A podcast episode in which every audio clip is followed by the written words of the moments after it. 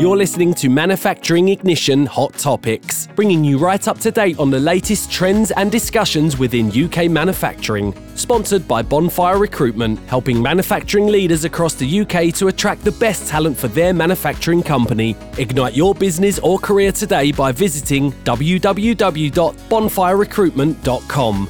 Here's your hosts, Terry Mallin and Scott Buchanan.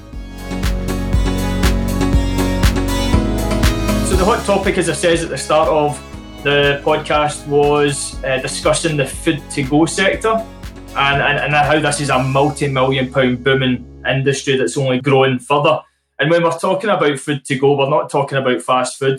We are talking about food-to-go, which could be packaged vegetables, it could be cereal bars, sandwiches, wraps, soups, salads. All of these are on the rise, as we all know. And this this is due to is obviously developing a, a taste for faster, healthier food. And Scott, I was looking at the, you know, I love stats. I was looking at stats in the market in the U K for uh, the food to go industry, seventeen point four billion. Yeah, yeah, with the leading players like Greggs, Subway, Pret, um, even your major supermarkets as well. You know, you walk into Asda, you'll see the packaged vegetables. You know, you stick them in a pot, and you boil them, job mm-hmm. done. Yeah, uh, spiralised courgettes. You've got your packaged sandwiches. You've got all your healthy. I mean, I, I, I've actually been buying the. some of the pre-made meals that are actually healthy options, and it's branded healthy. Mm-hmm. Um, so you get like prawn linguine and whatever else, but it's all proper. You know, it's really nice. So, but I know you've got a bit of background in Greggs, Scott. I was hoping you weren't going to mention that, but yes, uh, my latest or my last uh, financial uh, investment, I guess, was for uh, for Greggs, and um, uh, this was going back many years ago, and it was at the time before the V A T Um, was getting talked about um, as part of the, the organisation. And this is actually relevant to what, what we're discussing because it's allowed companies to actually grow. There was debate around whether, I'm going to say, you know, the likes of the pastries and so on would actually be attributed to the, the same V A T level um, as, as others. And, and when it was getting discussed, that I had probably bought the, the shares the day before. And, and the, the share price absolutely um, it fell significantly. I must say now though, you know that that was then um, abolished. I must have sold my shares in the meantime, and uh, I think the share prices have all gone back up, and most of the companies have as well. So um, that's called that's called Sod's law. But um, yeah, I think um, uh, th- this sector and the companies that are have got an established um, market share in it, I think their biggest challenge is actually innovating. You know, a new product to come in there. You know, because others are doing it. So the likes of, as you touched on there, about healthier food, you know, so the, I wonder what the ratios are on, on the individual looking for, you know, a steak pie or a, a sausage roll maybe versus looking for, I don't know, a healthy sandwich or some... Yeah, you, you know, some and you've got the superfoods and, and all that sort of stuff that's, you know, beetroots and whatever else, you know, that are quite big. And I know, you know, Scott, interestingly, obviously we're kind of focusing on the businesses that are selling the, the food products uh, or producing the food products. But also the, the type of businesses that will win out of this as well is, is the companies that will make the napkins, the forks, the, you know, the general packaging for this. Of course. Uh, if there's an increase in the products, there's got to be an increase in all this as well. I never thought of that, Terry, actually. So the supply chain, you know, of whether, it, yeah, you know, packaging, you know, the, the, the company that makes the plastic forks and, and, and everything that, that's done in there. And I, I bet in terms of actually differentiating themselves and maybe tying in with the company's values as well. Do you know that way they'll probably spend a bit more maybe on making things look the part as well? Do you know that way to, to, yeah. to, to do that? So it must be quite a, a scalable um, industry.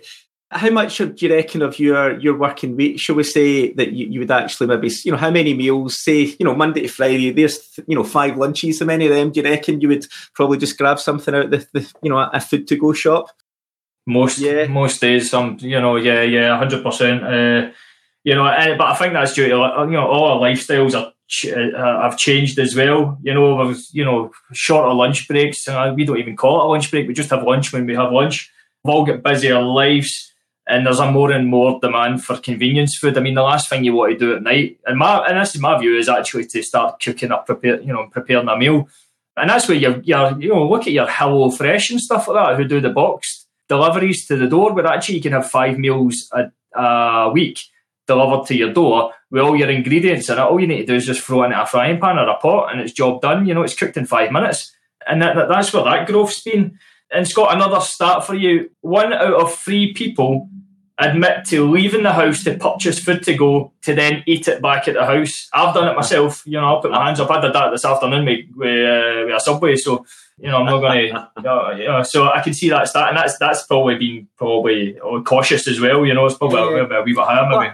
You know, I, I can relate to that, although I'm probably just, I'm probably too tight in that. Um, and this is where the changes are happening because, you know, the cost, you know, the cost of actually buying in, you know, some fresh chicken or some fresh, you know, the actual cost of making your own meal and the, the cost of, you know, electricity and gas to do it all versus actually just grabbing whatever you want and, you know, and enjoying it. And it's probably of a better quality than I could ever make. You know, yeah. that, that, there's that growth side. Um, did, did you notice, Terry, that there's companies popping up now that actually do, so you've got the traditional pizza companies and the fast food type companies, you know, doing the delivery piece as well.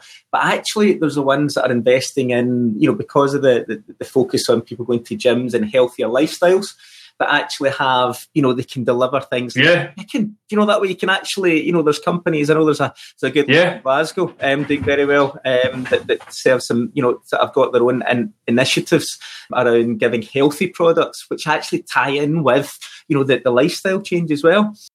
A hundred percent. I've seen it, I've seen it, I've seen it promoted on the likes of your social medias and whatever else. And, you know, it's a, it's prepared meals, actually just fire it in the microwave and it's job done, you know, and it's got all your kale and chicken and, you know, whatever it might have in it. But but then that's all down to people want more healthier foods. You know, they, they're clearly cautious of the calories and the ingredients that are in foods as well. And supermarkets are are, are, are clearly getting involved as well with, with what I says that I've been buying over the past couple of weeks and keeping them in the fridge.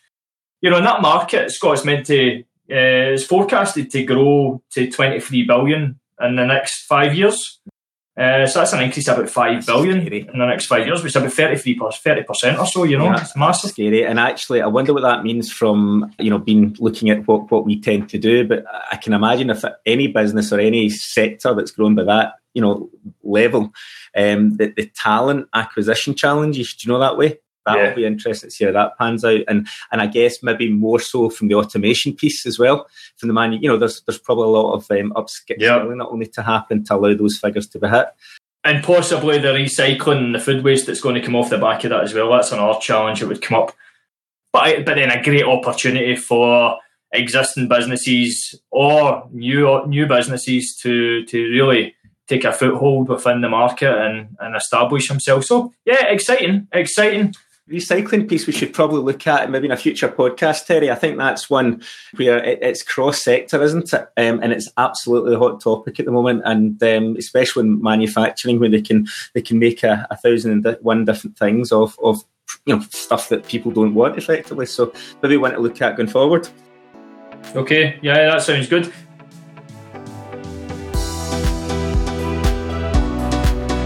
Thanks for listening to the Manufacturing Ignition podcast. If you've made it this far, we take it that you enjoyed the show.